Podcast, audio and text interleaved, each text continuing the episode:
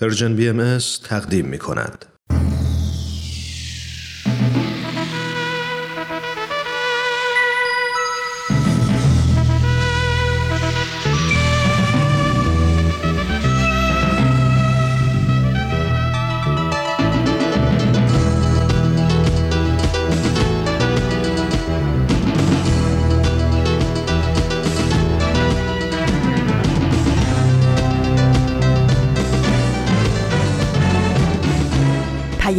دوست. برنامه ای برای تفاهم و پیوند دلها.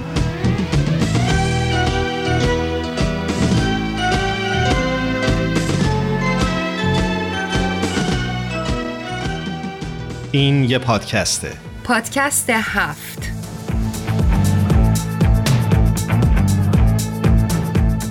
امروز جمعه دوازدهم اسفند ماه سال 1401 خورشیدی برابر با 3 مارس 2023 میلادیه.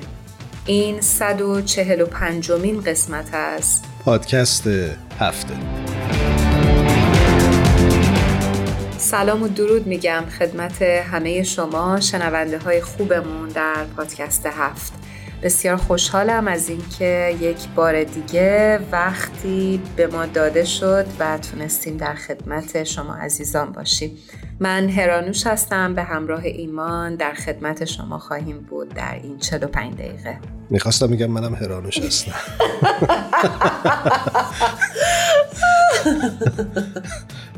سلام و درود میگم. منم حضور تک تک شمایی که صدای ما رو میشنوید. امیدوارم که خوب و خوش باشید و از برنامه امروز لذت ببرید.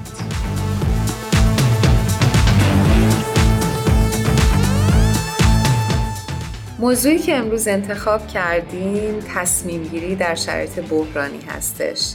فکر می‌کنم همه ما با این موضوع در طول زندگیمون بارها و بارها درگیر شدیم. ایمان برای اینکه این موضوع بیشتر روشن بشه برای خودمون بیایم یه مثال بزنیم. اون مثالی که فکر کنم قبل از برنامه داشتیم در مورد این موضوع مشورت می‌کردیم گفتی به نظرم خیلی جالب بود. اگه خاطرت هست برامون بگو. آره حتما. وقتی که می‌خواستیم آماده بشیم برای اجرا داشتیم با هم صحبت می‌کردیم یاد تصاویری افتادم که از حادثه زلزله اخیر در سوریه و ترکیه روی شبکه های اجتماعی دیده بودم. اگه یادتون باشه تو خیلی از این تصاویر بعضی ها بودن از این قربانیان. یعنی البته خیلی غم انگیز بود دیدن چنین صحنه هایی ولی بعضی از افراد رو می‌دیدیم که کاملا در شوک بودن و هیچ عکس عملی نشون نمی‌دادن و فقط خیره شده بودن به آوارهایی که جلوی چشمانشون اتفاق افتاده بود. و بعضی دیگه با هر آنچه که در دست داشتند تلاش می‌کردند که قربانیان احتمالی رو نجات بدن.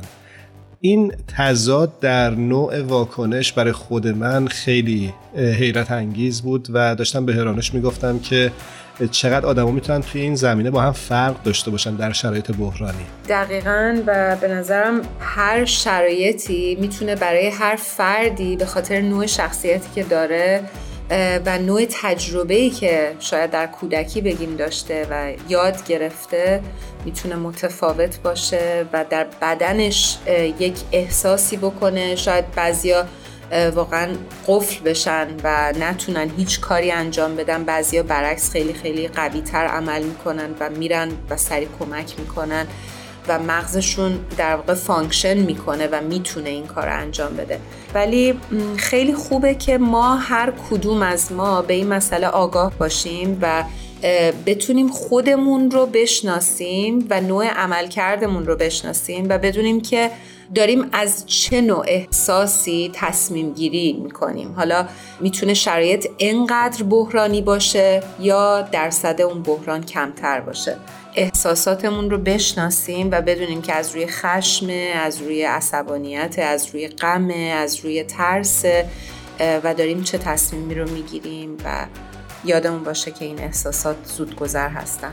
من می‌دونم که هرانوش بی صبرانه می‌خواد یک ترانه رو به شما پیشنهاد بکنه ولی قبلش یه نکته دوست داشتم بگم. دیدم که یه تحقیقی شده بود هرانوش از طرف دانشگاه کلمبیا که در اون می‌گفتن ما در طول روز تقریبا هفتاد بار مجبور هستیم که تصمیم بگیریم.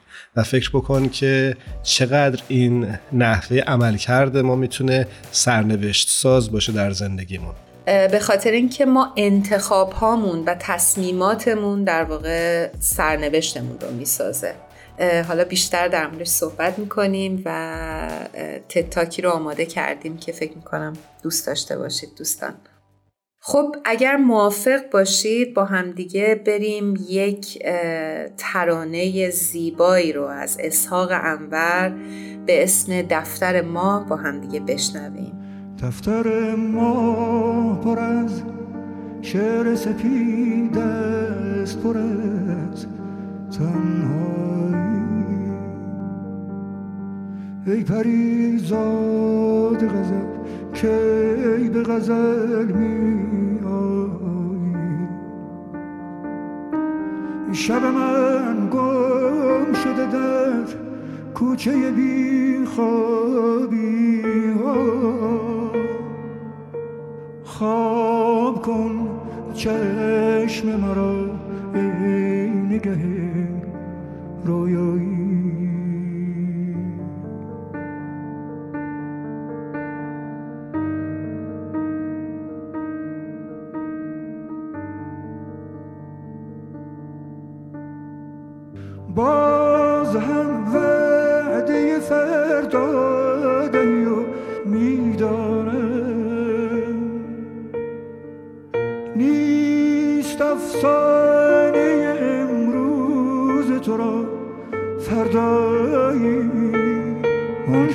چشم تو رویای مرا زندان کرد. کاش می‌داد به دل تنگی من که در چشم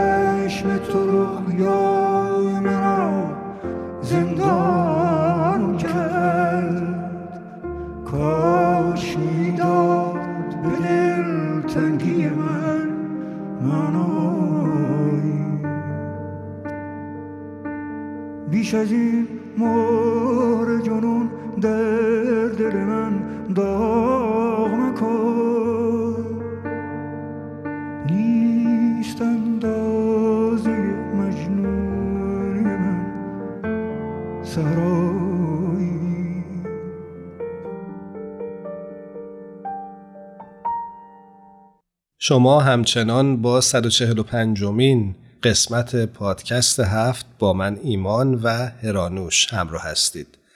ترانه زیبایی رو شنیدیم از زنده یاد اسحاق انور تحت عنوان دفتر ما. هرانوش می‌خوای خیلی کوتاه یادآوری بکنی که موضوع بحثمون چی هست بعد می‌تونیم چند تا نکته رو بگیم قبل از اینکه بریم تد تاک یا اون سخنرانی که بهش اشاره کردی با هم بشنویم. بله حتما امروز در مورد تصمیم گیری در شرایط بحرانی صحبت می کردیم می‌خوام یه شرایطی رو برات توصیف بکنم و بعد تو احساست رو به من بگی که چه حسی به دست میده اگه خودت در این شرایط قرار بگیری. حتما. بگو. برای خود من پیش اومده شاید برای تو هم پیش اومده باشه که برای درسی خیلی تلاش کردی شب امتحانش درس خوندی بعد رفتی سر جلسه امتحان و یهو متوجه شدی که اصلا جواب هیچ سوالی به ذهنت نمی‌رسه. حتی می‌خوام بگم یه دفعه برای من پیش اومد که نمی‌تونستم تشخیص بدم هر کدوم از این سوالا مربوط به کدوم بخش از کتابیه که شب قبلش خوندم. یعنی اوضاع انقدر فاجعه بود. کاملا. فکر می‌کنم برای هممون شاید این مورد پیش اومده باشه. دارم فکر می‌کنم که من باشم شدیدن استراب می‌گیرم و دچار وحشت میشم. فکر می‌کنم مغزم ستاپ میشه و فکر می‌کنم که اصلا نمی‌تونم هیچ کاری انجام بدم. و شروع می‌کنم به دلپیچه گرفتن و سرم درد می‌گیره از اون استراب شدیدی که دارم تجربه می‌کنم. من هم خیلی احساسات مشابه به تو رو تجربه کردم. البته یه پرانتز باز بکنم و بگم که اون امتحان خیلی بد پیش رفت. اما چیزی که دقیقا در من اتفاق افتاد یه زنگ خطری بود که اگه با چنین شرایطی مواجه میشم چطور بحران رو مدیریت بکنم؟ شاید جرقش در همون جلسه امتحان در ذهن من زده شد و بعدش کمی راجبش خوندم و سعی کردم که کنترل داشته باشم روی واکنش خودم نسبت به اتفاقهایی که از قبل پیش بینی نشده هستند. ایمان خیلی نکته خوبی رو اشاره کردی داشتم فکر می‌کردم که ما هممون برای آرامش زندگی داریم تلاش می‌کنیم. ولی یک دفعه اتفاقات و حوادثی پیش میان در زندگی که از کنترل ما خارجن و ما اصلا برای اون پیش بینی نکردیم. و من فکر می‌کنم که خیلی خوبه که هر روز بتونیم این توانایی و این مهارت کنترل بحران رو در خودمون تقویت بکنیم. به خاطر اینکه انسانیم و این انسان تا آخر زندگی و حیاتش باید این بحران رو مدام تجربه بکنه. به هر حال ما آرزو می‌کنیم که زندگیتون کم بحران باشه ولی دوست داریم که از شما دعوت بکنیم. در این لحظه از برنامه با ما همراه بشید. به سخنرانی خانم زهرا طولابی گوش بکنید. ایشون طراح و قصهگوی ساکن لندن هستند. تحصیلات آکادمیک هنر و طراحی در رشته مختلف رو در دانشگاه این شهر گذروندند و امروز سخنرانی که براتون انتخاب کردیم عنوانش هست کنار آمدن با شرایط غیر قابل پیش بینی. بریم با هم بشنویم. سال 2019 یه موج سرمایه خیلی سنگینی به سمت اروپا حمله کرد. تا حدی که چیزی بیشتر از 80 نفر جونشون رو از دست دادن. آدم های زیادی توی ایستگاه های قطار و فرودگاه ها بلا تکلیف موندن.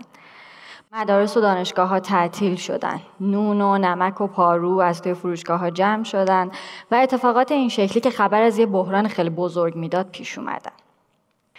ما سال برنامه یه سفر چهار مسیره رو از شمال شرق انگلیس به شهر مادریم توی غرب ایران ریخته بودیم. همه چیز رو خیلی دقیق برنامه ریزی کرده بودیم و برنامهمون این شکلی بود که باید اول یه تاکسی می‌گرفتیم می‌رفتیم به سمت فرودگاه نیوکسل از اونجا یه پرواز می‌گرفتیم تا بریم به لندن از اونجا یه پرواز دیگه از لندن به تهران و بعد از تهران یه سفر 6 ساعته داشتیم تا خودمون رو به مقصد برسونیم. برای مراسمی که خیلی منتظرش بودیم. مرحله اول خیلی خوب طی شد. رفتیم و رسیدیم فرودگاه. با یه صفحه خیلی عجیب غریبی روبرو شدیم. که خب بله خبر از این می‌داد که برف خیلی جدیه و تأخیری برای پروازها پیش اومده. یکی دو ساعت تاخیر داشتیم و بالاخره سوار هواپیما شدیم. رفتیم و خودمون رو رسوندیم به لندن. خیلی بدو بوده به سمت چمدونا رفتیم که چمدونامون رو بگیریم و بریم برای پرواز بعدی. انتظارمون یه ذره بیشتر از حد مورد نظر بود. چمدونامون هم در نهایت نیومد. و همین انتظار باعث شد که ما از سفر بعدیمون از پرواز بعدیمون جا بمونیم.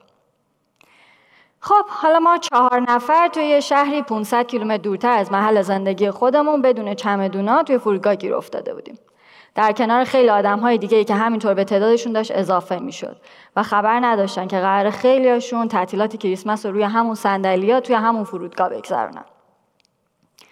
من موقع یه نوجوان 15 16 ساله بودم. خب طبعا اولین واکنشم خیلی احساسی بود. اصلا نمی‌خواستم قبول کنم این قضیه رو. برای اون مراسم خیلی برنامه‌ریزی کرده بودیم. رنج دوری رو برامون راحت کرده بود و این اتفاق خیلی برامون سنگین بود. بعد از اینکه تقصیر رو انداختیم به دنیا و زمین و زمان و گلایه کردیم و اینا دیدیم اینطوری فایده نداره. درسته که شانس رفتن اون به ایران خیلی کمه ولی خب دنبال یه راهی بگردیم شاید بتونیم خودمون یه جوری برسونیم به ایران. بعد از اینکه اوکی شد و قبول کردیم که این اتفاق افتاده من از بقیه خواستم که یه گوشه منتظر بمونن و من برم از طرف گروه شانسمون رو امتحان بکنم.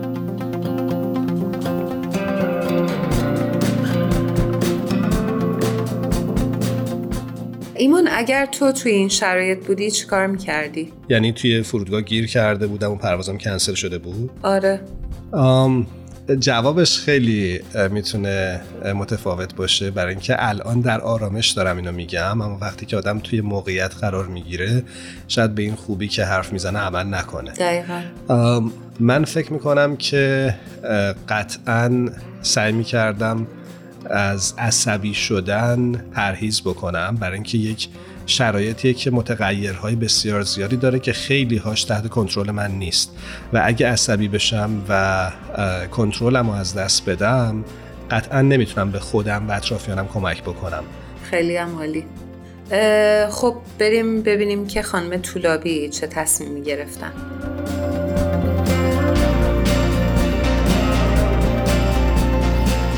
شروع کردم گشتن توی تمامی فرودگاه و ترمینال ها دونه دونه هواپیمایی ها رو میپرسیدم که آیا شما یه پروازی دارین که تهش ما رو برسونه به ایران؟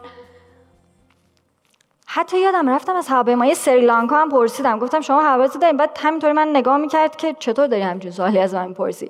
ولی وظیفه من اون موقع سوال پرسیدن بود. پیدا کردن یه مسیری بود که بتونه ما رو به اونجا برسونه. خلاصه انقدر پرسیدم و پرسیدم تا تونستم یه جواب نیمه بله رو از یه هواپیمای کم نامونشون بگیرم. اسم اونو تو لیست انتظار گذاشتم و بعد از حدود سه چهار ساعت حوالی پنج صبح بود که صدامون کردن و گفتم می‌تونین سوار هواپیما بشین خودمون رسوندیم به یه کشور سوم جایی که زبان مشترک هم بینمون وجود نداشت. با زبان ایما و اشاره مسیرمون رو پیدا کردیم رفتیم به سمت هواپیمای دوم که یه هواپیمای ملخی بود و حقیقتا خیلی هم امیدوار نبودیم ما رو تو اندازه ولی مسیر بود که شروع کرده بودیم و باید ادامه می‌دادیم. رفتیم و در نهایت بعد از یه سفر تقریبا سی ساعته به تهران رسیدیم و بعد اون سفر 6 ساعته رو طی کردیم و به مقصد رسیدیم. قبل از اینکه ادامه بدم و برم سر یه قصه مشابه دیگه ازتون می‌خوام به یه مشکلی شبیه به این حالا کوچیکتر یا بزرگتر که الان درگیرش هستین یا فکر می‌کنین درگیرش خواهین شد فکر کنین.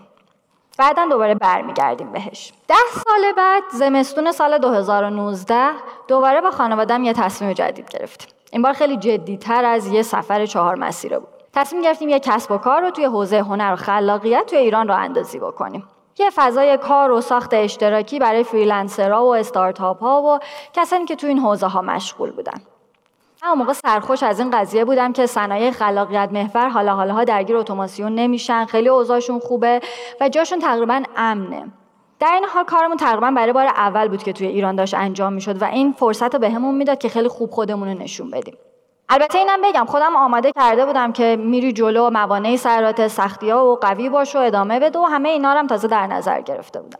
هنوز گرم افتتاحیه و روزای شروع به کارمون بودیم که بعد از طی کردن چند تا بحران خیلی جدی ملی با یه بحران بین المللی مواجه شدیم.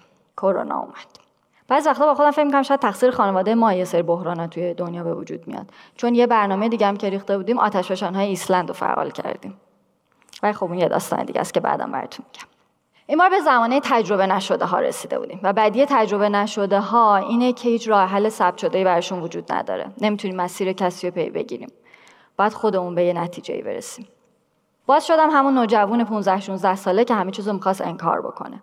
این اتفاقا شاید مصیبت های کوچیک و بزرگن که واقعا سختمونه قبولشون بکنیم. پس منم تا حدی همین شکلی بودم. دست به برنامه های قشنگ تدوین شدم نمی‌زدم فازها رو از هم جدا نمی‌کردم و منتظر بودم اوضاع خودش درست بشه. هی همه چیز رو به تعویق مینداختم قافل از اینکه تعویق انداختن از یه جایی به بعد صرفا فقط حتی درجا زدن نیست. باعث عقب موندن آدم میشه. این شرایطی که خانم طولابی داشتم بهش اشاره می‌کردم برای خود من خیلی آشنا بود و من آدمی هستم که حالا نمی‌دونم متاسفانه یا خوشبختانه خوشبختانه که نیست قطعا. متاسفانه در شرایط مشابه همیشه کارها رو به تعویق میندازم تا از استرسش دوری بکنم توی اون لحظه. تو چی؟ من هم اکثرا اینجوریم و فکر می‌کنم اکثر آدما این کار رو انجام میدن. بعد خیلی جالبه که توی مقاله میخوندم که آدمای دقیقه 90 این نوع رفتار رو اکتساب کردن. یعنی در بچگی دیدن که نتیجه کار همون عذاب در اومده و پدر مادر این کار رو انجام دادن بچه ها دیدن و بچه ها هم این کار رو می‌کنن.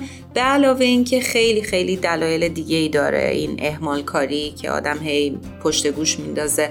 ولی برام خیلی جالب بود که یعنی ما با دیدن این مسائل می‌تونیم مثلا یاد بگیریم که اوکی می‌تونیم از قبل این رو انجام بدیم یا اینکه دقیقه 90 انجام بدیم. بریم ببینیم خانم طولابی در ادامه چی میگن.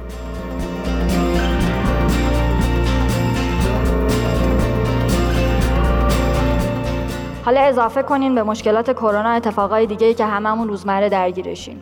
بالا رفتن نرخ ارز، مشکلات اجاره، مشکلات دیگه اقتصادی اجتماعی همه اینا هر روز بیومدن و اضافه می شدن. آمار کرونا بالا می‌رفت، محدودیت ها بیشتر می شد و هر خبر یه شوک خیلی سنگینی بود به ما.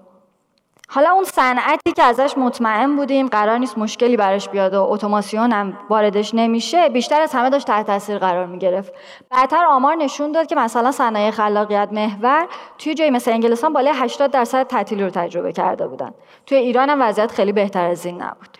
خب از انکار که بالاخره رد بشیم باید یه کاری بکنیم. تجربه نشون داده که آدم توی این اتفاقا دو تا رویکرد مختلف ممکنه داشته باشه. اول بهش میگن بیانیه دادن یا قصه تعریف کردن. دومی اینه که بریم دنبال جایگزین بگردیم. بیانیه دادن چه شکلی اینطوریه که ما همه کارامون رو خیلی خوب انجام داده بودیم برنامه‌ریزیمون رو کرده بودیم. همه چیز طبق اصول داشت پیش می‌رفت. کرونا اومد کسی خبر نداشت. پس تقصیر ما نیست. و اینم خیلی درسته کاملا منطقیه. جایگزین اما دنبال یه راه حلی میره. و چجور به وجود میاد؟ با سوال پرسیدن. اینکه حالا من چطور درستش بکنم حالا که این اتفاق افتاده. همون تجربه نشون میده که راهکار اول روی کرده اول ما رو از لحاظ احساسی خیلی راضی می‌کنه چون تقصیر رو از همون دور می‌کنه. ولی به سمت جایی هم نمی‌بره ما رو. سر جامون نگه میداره در بهترین حالت. اما راهکار دوم می‌تونه نجات بخش باشه. چطوری؟ مثلا اینکه ما یه سری اتاق داشتیم برای دانشجوها طراحیش کرده بودیم. امکانات کامل هم گذاشته بودیم که بتونن بیان خیلی خوب از اینا استفاده بکنن. وقتی بازدید میومد برای ما می‌گفتیم این اتاقا رو می‌بینی؟ اینا برای دانشجوها طراحی شده همه چیز کامل آماده است. می‌تونن بیان استفاده کنن. ولی خب خبر دارین دیگه کرونا اومده دانشجوها هم نیستن پس این اتاق خالی مونده. خب حق با ما بود. یعنی کسی نمی‌گفت شما کارتون خوب انجام ندادین تا حدی. ولی اگه سوال میپرسیدم اینطوری می‌شد که این اتاق الان خالیه من چیکارش کنم؟ حالا که دانشجوها نمیان کیو جاش بذارم؟ یا مثلا یه سالن اجتماعات داشتیم بازدید که بردیم می‌گفتیم که اینجا سالن اجتماعات سیستم صوتی داره تصویری داره همه امکاناتو داره ولی خب خبر دارین الان کسی رویداد داخلی برگزار نمی‌کنه. و خب دوباره سوالش این می‌شد که من چیکار کنم حالا که کسی رویداد برگزار نمی‌کنه؟ از این محیط چه استفاده دیگه می‌تونم بکنم. جواب سال اول این بود که برو سراغ تیم هایی که دنبال اتاق کارن. از پس هزینه شرکت برنمیان مجبورن بیرون از خونه کار بکنن و نیاز به همچین فضایی دارن. جواب سوال دوم این بودش که یه لحظه بی خیال این رویدادا بشو. می‌دونم براشون برنامه ریزی کردی. ولی حالا به فکر یه چیز دیگه باش. مثلا کلاس های آموزشی برگزار بکن. با ظرفیت خیلی خیلی کم توی اون محیط بزرگی که داری. همین کارو کردیم. چیدمان عوض کردیم. کلاس ها رو برگزار کردیم. تیم ها رو آوردیم. همین باعث شد که چرخ هامون به حرکت در من از استرسمون کم شد و ما توی یه مسیر شروع به حرکت کردیم.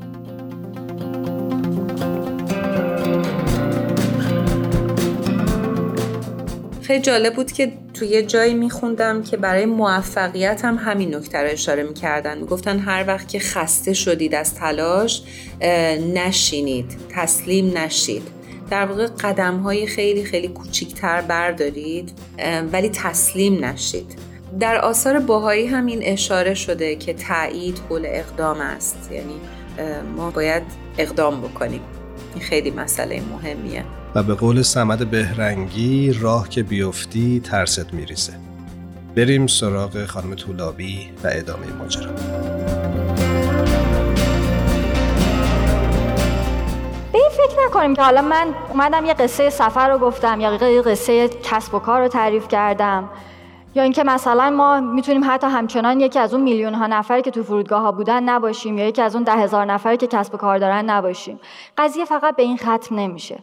همه ما تو زندگیمون مستاقهای کوچیک و بزرگی داریم که شبیه به همینا میشه شبیه به سفر پر اتفاق میشه.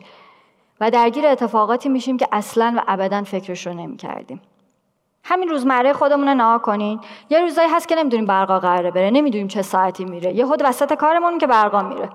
لپتاپ و موبایلامون هم شارژ نداره. خب دوباره می‌تونیم بیایم بیانیه بدیم که برقا رفت و من هیچ کاری نمی‌تونم بکنم بشینیم و خشم و غم و اینا که کاملا هم طبیعیه و حقم داریم. ولی برای پیش بردن کارم باید دنبال یه راه دیگه بگردیم نه؟ مثلا میگم که خب حالا که برقا رفته و اینا رو ندارم من میرم خرید بیرونمو می‌کنم. میرم حتی یه چرت می‌زنم که وقتی پای شدم دیگه سر حال باشم.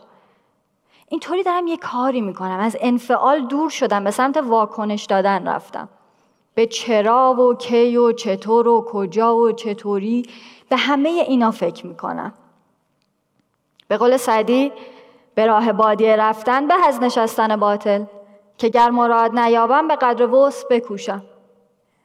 ما این روزا هزاران هزار انتخاب در طول روز مرمون می‌کنیم. بعضی منابع این عدد رو چند ده هزار انتخاب می‌دونن. این از اهمیت تصمیم گیری و انتخاب به ما میگه. از اینکه چقدر می‌تونه مسیرهای متفاوتی رو پیش رو اون بذاره. و بعد دوباره اون جایگزین رو میاره جلو که اگه یه مسیری درست نبود جایگزینش چی می‌تونه باشه؟ اگه یه انتخابی جواب نداد چه جایگزینی می‌تونیم داشته باشیم؟ جایگزین لزوما به این معنا نیست که راه حل اولت اشتباه بود حالا شماتتت بکنه. اصلا اینطوری نیست. راه حل دوم نیست. به موازات راه حل اول یه چیزیه که می‌تونه تو رو برگردونه تو اون مسیری که به اون مقصد برسی. رابرت بوش خیلی خلاصه میگه استفاده از جایگزین به سادگی نیست بگی که حالا برو یه چیز دیگر رو امتحان بکن. به سختی سفر به ما هم نیست.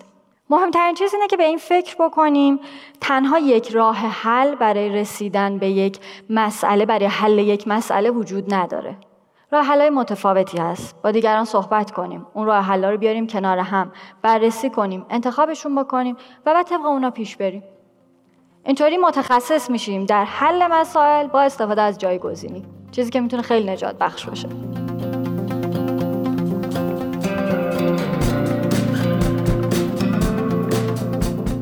ایمان برای تو تا الانش چه مطلبی جالب بود؟ این نکته آخری که گفتن فکر می‌کنم خیلی مهمه اینه که همیشه میشه مشورت کرد هم فکری کرد برای یافتن یه راه حل خوب و اینکه آدم فکر بکنه همه جوابها رو بعد خودش به تنهایی بهش برسه نه به نظرم کار درستیه و نه عقلانی برای اینکه هم می‌تونه آدم رو با یه سری مشکلات و موانعی روبرو بکنه که واقعا غیر ضروری هستن و اونطوری که باید شاید نتونیم به اون نتیجه ای که لازمه دست پیدا بکنیم. خیلی هم عالی. و بخش پایانی صحبت های خانم طولابی رو با هم دیگه بشنویم.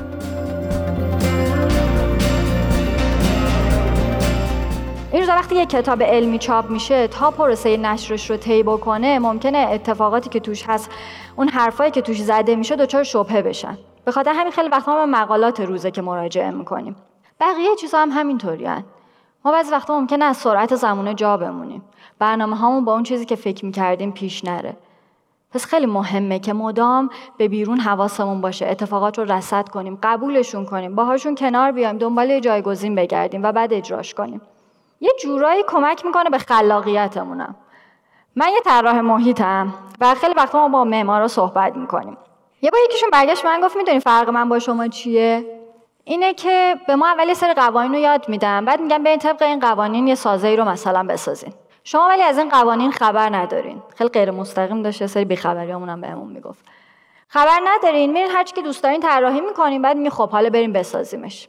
به این معنا نیست که ما از قبل به اجرا فکر نمی کنیم. ما هم همه اون واحدها رو گذروندیم که یک چیزی که طراحی میشه حتما باید قابل اجرا باشه. ولی قبول کردیم که فقط یک دو یا سه راه حل برای حل یه مسئله برای اجرا رسوندن یه پروژه نیست. امکانات امروز خیلی خیلی بیشتر از این حرف است. همه اینا رو گفتم. حالا برگردیم به اون مشکلی که هممون اولش بهش فکر کردیم. ازتون می‌خوام این دفعه به جای اینکه تعریفش کنین سوالیش بکنین. اون سوال به سوالهای خیلی خیلی ریزتر تبدیل کنین برای هر کدومش دنبال جواب بگردین جوابا رو کنار هم بذارین. و بعد به یک مسیری برسین که شما رو بلند کنه و راه بندازه و صرفا تماشاگر این مشکلات نباشین. اینطوری وقتی اون برج بلند رویاهامون جلومونه یهو از هم نمیپاشه. چون شک نمیشیم. اتفاقات و اخبار دیگه دیوهای دو سر نیستن. ما آماده ایم ما منتظر غیر منتظره هاییم. می‌تونیم نسبت به اونها واکنش بدیم و پیش بریم. و امیدواریم که جایگزین هامون جواب بدن. برای رسیدن به یه مقصد شما می‌تونین پیاده با کالاسکه، دوچرخه، ماشین، کشتی، اتوبوس، هواپیما و خیلی چیزهای دیگه سفر بکنین. هر کدوم مزایا و معایب خاص خودشونو دارن. ولی هر کدومشون به موقعش می‌تونن نجات بخش شما باشن. الان که دارم از این چیزا براتون صحبت می‌کنم مشکلای ما هم تموم نشده. قدیمی ها جاشونو به جدیدا دادن. حتی سختتر و سنگینتر شدن. ولی من دیگه قبول کردم که روال دنیا همینه. باید بگردم دنبال یه جایگزینی باید یه مسیر دیگه پیدا کنم که باز منو سر همون مقصد ببره. و یادم میمونه که یه جاهایی باید به خیال اون چمدونا بشم تا به مقصدم برسم. چون همون چمدونا هم چهار هفته بعد وقتی دور دنیا رو زدن برگشتن خونه.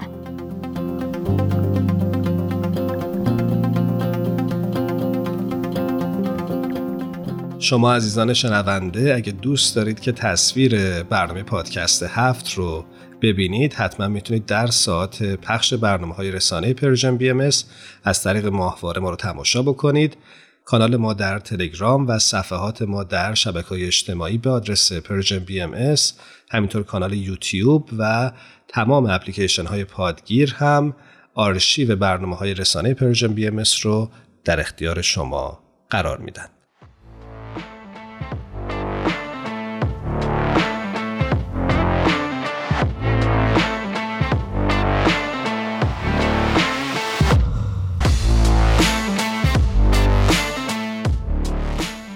فرانک و بهمن عزیز به برنامه خودتون خیلی خیلی خوش اومدید. دوستان عزیزمون درود میفرستم. خیلی خوشحالم از اینکه دوباره در خدمتتون هستم. خدمت شما دوستان عزیزم و همچنین شنوندگان عزیزمون که البته اونها هم از دوستان عزیز من محسوب میشن. سلام عرض می‌کنم. به محبت قلبی خودم اطمینانتون میدم و در خدمتتون هستم. درود میفرستم خدمت همه عزیزان نازنین در این جمع و شنوندگان عزیزمون. دوستان عزیزمون همونطور که می‌دونید ما امروز در مورد تصمیم گیری در شرایط بحرانی صحبت کردیم. دوست داریم بدونیم که شما چه شرایطی تجربه کردید و آیا نمونه ای خاطرتون هست؟ بهمن جان از شما شروع کنیم. اولین نمونه ای که به ذهنم میاد یا شاید هر بار که خودم از خودم این سال رو بپرسم یا مثل الان فردی از من این سال رو بپرسه یاد دوشنبه پنجم بهمن سال 1388 میفتم وقتی ساعت 8 صبح زنگ در رو زدن و من رفتم پایین در رو باز کردم و دیدم که سه معمور از اداره اطلاعات مشهد گفتن که ما آمدیم خونه رو بازرسی بکنیم و شما بازداشت هستید و باید با ما بیایید. لحظه بحرانی بود. اولین چیزی که واقعا الانم دوباره پرسیدی یادم آمد بحران اون روز بود و روزهای بعدش. چه شرایط سختی بود بهمن جان واقعا. مرسی از اینکه احساس من رو درک می‌کنید فرنک جان شما چی تجربه مشابهی داشتید؟ والا فکر کنم زندگی همه ماها سراسر بحرانه. یعنی همینطور از بحرانی به بحران دیگر منتقل می‌شویم. هم بحران های فردی هم بحران های جمعی. مثلا آخرین بحران جمعی شد که دنیا گذرونده باشه همین کرونا و داستان هاشه که پیش اومده. مثلا روز اولی که کرونا شد واقعا فکر می‌کردم دنیا تمام شده. وقتی فهمیدم که باید مثلا سر کار نری یا ماسک بزنی یا از این حرفا. ولی خب اگه بخوام یه دونه بحران خیلی خاص تو زندگی مثال بزنم که خیلی منو درگیر کرد به شدت یعنی در واقع من می‌تونم بگم در وهله اول فلج شده بودم احساس می‌کردم. چند سال پیش توی ایران که بودیم نمی‌دونم فکر کنم قبلا گفتم این خاطره رو ولی حالا چون صحبت بحران دوباره صحبتش خواهد شد. برای پسر من توی مدرسه تو دبیرستان پیش اومد که خیلی اذیتش کردن. یعنی خب می‌دونید باهایا در ایران در خیلی موازی در کل این 44 سال اذیت شدن. خود ما هم تو مدرسه که بودیم از تحقیر و توهین و نمی‌دونم همه اینا خیلی از هم همسن و سالای ما از اخراج و اینها تو مدرسه دیگه اتفاق برشون میافتاد. ولی برای پسر من اینطوری شده بود که در دبیرستان یه سال اخراجش کردن به خاطر بهایی بودن از یه مدرسه ای بعد خودشون یک مدرسه دیگه به ما معرفی کردن که ببرید اونجا. بعد خب من فکر می‌کردم اوکی دیگه بردم اون مدرسه اونجا ثبت نامش کردیم و اونجا باز دوباره دوستانی تشریف داشتن تو مدرسه از معلمین مدرسه ها این جالبه که خیلی پسر منو تحت فشار گذاشتن نظر روحی روانی تهدید به کتک تحقیرهای خیلی زیاد که واقعا نمی‌دونم چی فکر می‌کردن در مورد بچه 16 ساله 15 ساله که این کارا رو باش می‌کردن. به هر حال در حالی که بچه زرنگ مدرسه بود از معلم کامپیوتر از معلم ریاضی از معلم فیزیک از اینا که میپرسیدی همه می‌گفتن اون بهترین شاگردی که ما تا تو مدرسه داشتیم. ولی خب اونا این فشار روش می آوردن که ما که باهایی هستیم و تو اون شهر کوچیک زندگی می‌کنیم و ما رو میشناختن ماها رو فلج بکنن. که در واقع باید بهتون بگم که نتیجه که گرفتن اولش همین شکلی به نظر اومد. چون من واقعا احساس کردم که فلج شدم. یعنی قشنگ همه زندگیم قفل شده بود. برای چی؟ برای اینکه اون همه فشار که رو بچم وارد اومد بعد این بازخورد بعدی یعنی خب یه نوجوان بود و از نظر روحی روانی خیلی بهش فشار اومد. افت تحصیلی وحشتناکی کرد.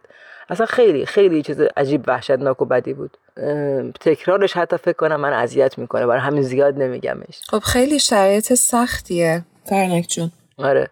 و خب این اتفاق واقعا می‌تونم بگم منو بسیار به هم ریخت و شاید بگم از بدترین بحران های زندگیم بود. خیلی متاسفم بابت این تجربه سخت. برمن جان طبق چیزی که تعریف کردی دوست دارم بدونم که چه حسی داشتی و اینکه چه تصمیمی گرفتی. یه چیزی که البته من بعدها یاد گرفتم. اون روز و اون موقع این رو خیلی بلد نبودم به لحاظ علمی علم روانشناسی. هرچند که بعد متوجه شدم با وجود اینکه نیاموخته بودم این علم رو به حسب ظاهر ولی انگاری در زمیر ناخودآگاه هم این کار رو کردم واقعا آوردن تمام ذهن در لحظه و اینجا و اکنون اصطلاحا یا به قول انگلیسی زبانها here and now. اینجا و اکنون. به هیچ چیز گذشته سعی کن فکر نکنی به هیچ چیز آینده هم فکر نکنی و همین جا و همین لحظه رو برای خودت تحلیل بکنی. من الان تو یک سلول انفرادی هستم. هشت قدم بیشتر نمی‌تونم راه برم در طول این اتاق و چهار قدم در عرض و بازجویی در پیش خواهم داشت. ممکنه به آنچه که باور دارم و دوست میدارم توهین بشه. شاید خودم مورد ضرب و شتم واقع بشم که من البته نشدم و لحظه به لحظه با یک خداگاهی سعی کردم این بحران رو مدیریت بکنم. بعدها هم که بحران های ریز و درشت دیگه در زندگی داشتم از سر باز کردم. بحران مهاجرت بحران بیپولی بحران تنهایی بحران عشق همه همه اینها واقعا این کار که در لحظه بسنجم که چه داره میگذره و من درست در همین لحظه چی کار می‌تونم بکنم خیلی کمکم می‌کنه. بسته به شکل باورهامون یه سری اقدام ها هم می‌تونه کمک کننده باشه. خب طبعا برای من باهایی معتقد به تأثیر دعا و نیایش خوندن دعا خیلی موثره. برای کسی که همین نگاه رو به مدیتیشن یا ورزش داره خب می‌تونه به اون پناه ببره. در واقع پناه بردن به هر امنیتی که در این دنیای پرآشوب پیدا کردی مسلما منظورم امنیت های خوبه. منظورم پناه بردن به مشروبات الکلی نیست. پناه بردن به اعتیاد نیست. اونام در لحظه ممکنه آرامشی رو به دنبال بیاره ولی همون آرامش پر از ویرانیه. منظورم اون آرامش های مثبت و اخلاقی و درسته که علم حتی پاش سهه می‌گذاره. می‌تونه خیلی کمک بکنه و اینکه یک چشم سومی باز باشه که همون موقع به این حقیقت یا به این واقعیت نگاه بکنه و به تو بگه که دنیا محل گذره و هر لحظش بحرانه و هر بحران می‌تونه پیروزی به دنبال داشته باشه اگر تو درست با بحران روبرو بشی. می‌دونم در شرایط عادی این حرفها بیشتر شبیه شعار میاد ولی باور دارم و شاید خیلی از عزیزانی که الان صدای من رو میشنون هم باور داشته باشن که این فقط شعار نیست شعور هم درش حتما دخیل هست. اینجوری احساس می‌کنم. مرسی ازت بهمن که این پروسه رو با ما سهیم شدی؟ خواهش می‌کنم عزیزان. مرسی از محبتتون. فرنک جان برگردیم به شما. وقتی که اون اتفاق برای پسرتون افتاد شما چه حسی رو تجربه کردید و در نهایت چطور از این بحران عبور کردید؟ بله. خب معمولا وقتی یه همچه اتفاقایی میفته که مثلا اون روال زندگی رو به هم می‌زنه آدم به هم می‌رسه خب منم به هم ریختم. خیلی بد. ولی طبعا کاری که باید اول انجام بده آدم اینه که یکم به قول معروف خودشو جمع و جور بکنه. بگه خب این اتفاق افتاد. یعنی بپذیره که این اتفاق افتاده. فرار از واقعیت فرار از اون بحرانی که برامون پیش اومده خیلی سختتر می‌کنه کارو. برای اینکه همش فرار می‌کنه از زیرش و دنبال راهی نمیگردی برای در واقع حل این بحران یا کنار اومدن با این چون بعضی موقع بحران ما به وجود نیاوردیم شاید راه حلی همش پیدا نکنیم. ولی بتونیم با اون کنار بیاییم و بریم به سمتی که از اون بحران گذر کنیم در واقع. خب طبعا اینکه خودم رو جمع جور بکنم نمی‌دونم با دعا یا کمی روش هایی که پیدا بکنم که بگم خب این اتفاق افتاد حالا آروم باشم و ببینم که چیکار می‌تونم بکنم. مثلا می‌تونم برم مشورت بکنم. مشاوره مخصوص نوجوانان با توجه به شرایط پیش اومده با چند تا دوست عزیزم که همشون متخصص این کار بودن. چون می‌دونیم مشورت اگه خدای نکرده با یه آدمی مشورت بکنیم درد دل تور و اونم آه شروع کنه به گریه وزاری درد دل چیز خوبیه ها. ولی بعضی وقتا اتفاقا بدتر می‌کنه کارو. آره دقیقا. اینه که خوب آدم با یک مشاوری مشورت بکنه که بتونه بهش راهکارایی بده و حقیقتا به من خیلی مشاوره کمک کرد. بهتون بگم چون خب تو بحران بودم بعضی موقع می‌گفتم مگه میشه اینا که میگه انجام بدم یا مگه اینا نتیجه میده. ولی چون تصمیم گرفته بودم که از این بحران نجات پیدا بکنیم هممون خانوادگی اونا رو انجام می‌دادم. می‌گفتم من با این آدما مشورت می‌کنم و اونا دارن این راه حل به من میدن. خب حالا اینا رو انجام بده ولو اینکه سخت. و اینها رو انجام دادیم پله پله. همه با هم دیگه. واقعا هر کدوم به نوعی به اون قدری که در توانمون بود توی خانواده همین اتحاد اتحاد و همراهی هم می‌تونه خیلی تو حل بحران کمک بکنه که تو تنها نبینی خودتو. ولی حتی اگه آدم تنها هم باشه اگه مطمئن باشه به روشی که داره انجام میده یعنی می‌دونی یک ایمان لازمه. ایمان به اینکه ایمان ملکوتی هم که ما داریم. ایمان به اینکه ایمان به این که این مشورت من با آدم های زی صلاح کار می‌کنه. ایمان به این که مثلا دوستم می‌گفت بیا من برات این چیزی بگم شاید خنده دار باشه. یه فلانی رو دعا نویس بیاریم فلان کنیم بیسار کنیم. گفتم ببین من به یک خدای باور دارم به یک نیروی برتری باور دارم که اگر دعا نویس ها هم بخوان کاری بکنن اون به هر حال از اونو بالاتره دیگه. من که عمرن این کارو نمی‌کردم. یعنی اصلا تو این باورها نیستم. ولی می‌خوام بگم باور معنویم باوری که با افرادی که مشورت می‌کردم با همه اینها به من کمک کرد که وایستم رو اون نقطه و بگم من با اینا می‌تونم از این مسئله عبور بکنم. ما می‌تونیم با هم با مشورت هم و با کنار هم بودن از این مسئله عبور بکنیم و موفق شدیم. فرنک جون من حقیقتا خیلی باد همزاد پنداری کردم به خاطر اینکه این شرایط برای خودم هم پیش اومده بود و اینکه خودم هم چون بچه دارم خیلی ناراحت شدم و احساس می‌کنم که همه ما چقدر در زندگی دچار بحرانهای مختلف و طوفانهای مختلف میشیم و چقدر خوبه که شما نوع رفتاری که کردی به نظر من خیلی برای من درس بود و یاد گرفتم ازت. ممنونم مرسی عزیز. فرانک و بهمن عزیز یه بار دیگه ممنونیم که توی برنامه خودتون همراه شدید با من و هرانوش. هر جا هستید خوب و خوش باشید. دوستان عزیزمون امیدوارم هر کجا که هستید خوب و خوش و سلامت باشید. ممنونیم ازتون. خدا پشت و پناه همتون تا یه برنامه دیگه و یه گفتگویی. خدا نگهدار.